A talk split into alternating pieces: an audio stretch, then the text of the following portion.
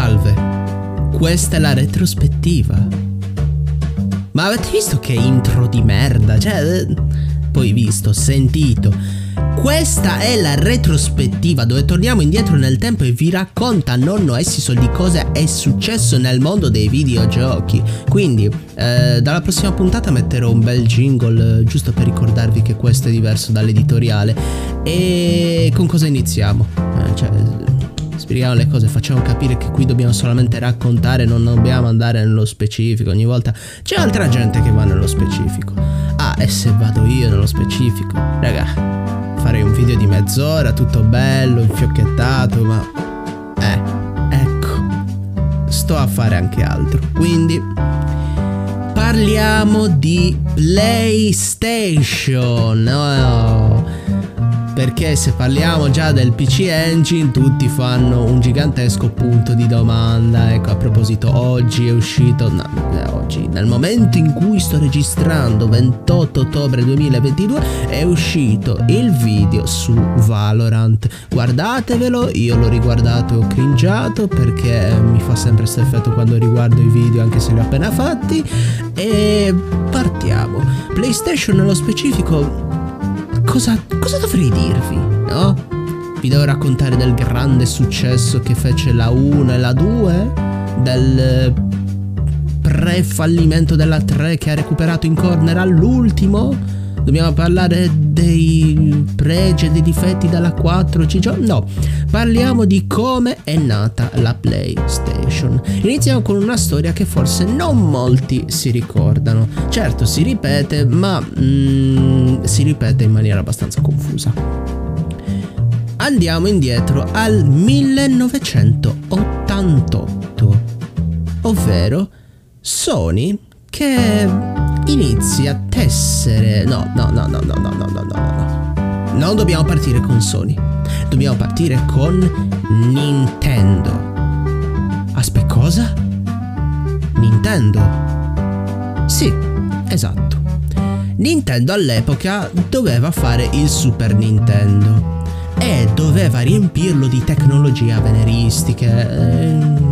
Insomma, il futuro, la quarta generazione, dal millenovecentonovanta al millenovecentonovantacinque, in realtà al millenovecento... Eh, sti cazzi, dovevamo fare il Super Nintendo. E quindi, eh, vedendo come stava nascendo la tecnologia dei C D-ROM, ma non potendolo ancora integrare perché c'erano ancora eh, dubbi e incertezze, strinse un accordo provvisorio con Sony, che assieme ad altre case produttrici stavano appunto sviluppando la prima produzione di massa del C D-ROM, ok? Fino ad ora era, diciamo, dato per certo il loro uso in ambito musicale, avrebbero soppiantato il vinile.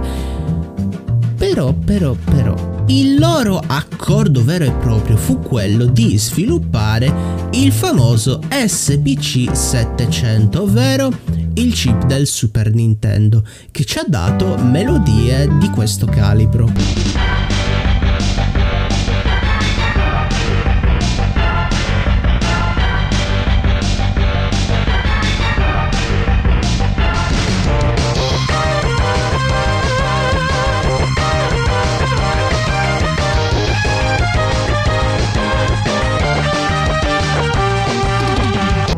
Se vogliamo riconoscerle subito, prendiamo quelle più iconiche.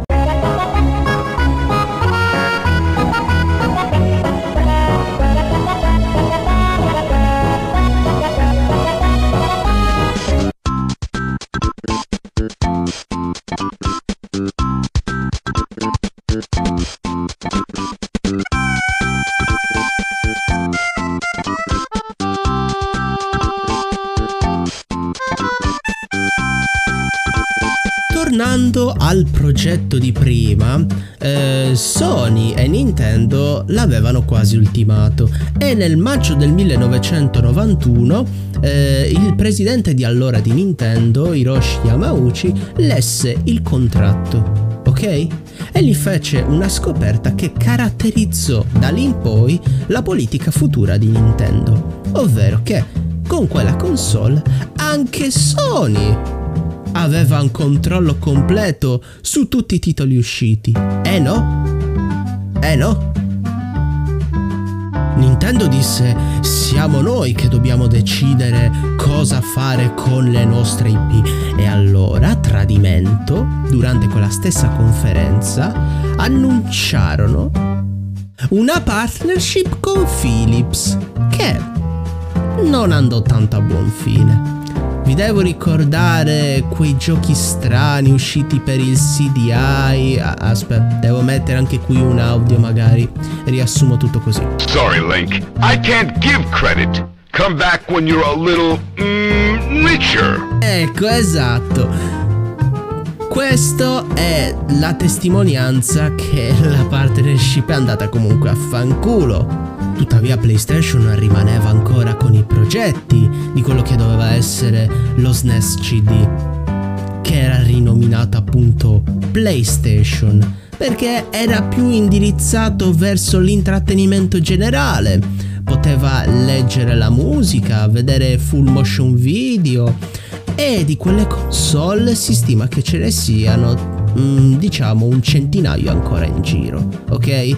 Tra cui una è stata venduta, mi pare, un paio d'anni fa e fece molto scalpore perché fino ad ora era considerata una leggenda, la Nintendo PlayStation.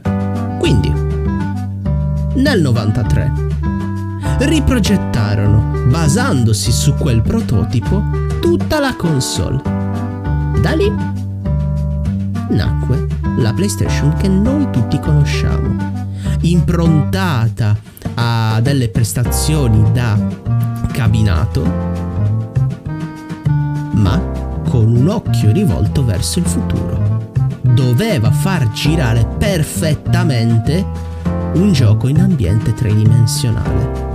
Fino ad allora i competitor erano stati piuttosto timidi, perché se pensiamo a Sega banalmente e prendiamo il trentadue x, eh, certo abbiamo avuto Virtua Fighter e Racing e altri giochi, però ancora non c'eravamo. Infatti poi il Saturn eh, col tre D eh, cioè, se la cavava sì e no, dato che era più improntata a far girare bene le cose in due D.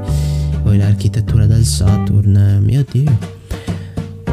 E intanto Nintendo si sedeva sugli allori. Diceva vabbè, Super Nintendo continua a fatturare, iniziamo a progettare l'Ultra sessantaquattro e vediamo se si può fare ancora con le cartucce. Spoiler, eh, sì. E questa, la questione del tradimento, è solo metà dell'origine effettiva della PlayStation. Perché? Quando la presentarono per la prima volta al pubblico, e mi pare fosse verso vicino al Natale del novantaquattro, fu il prezzo. Fu il prezzo quello che sconvolse tutti. La vendevano alla metà del prezzo rispetto alle altre console. Ora non so quanto fosse di inflazione, ma mettiamo conto che la next gen di adesso sta sulle cinquecento euro, al massimo seicento.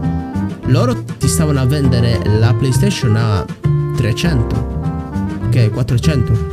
Ai tempi c'era il Neo Geo che ne costava ottocento novecento. Ragazzi, console per ricchi. Il mercato console stava diventando elitario. E quando i primi acquirenti se la ritrovarono in casa, eh, sì, sappiamo la storia delle meraviglie, il dinosauro, il Crash Bandicoot, eh, no, era il C D. Era stato proprio il supporto fisico a fare il successo della console.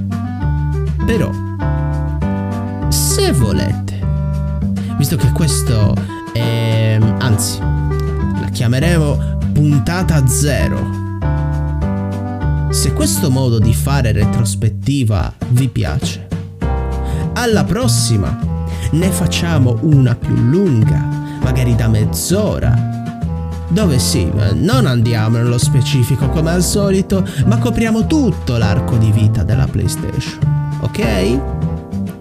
Anzi, col prossimo episodio farò un'altra console molto nota, ancora devo decidere se il Game Boy oppure la trecentosessanta, e, e si vedrà. Quindi non vergognatevi di essere dei retro gamer.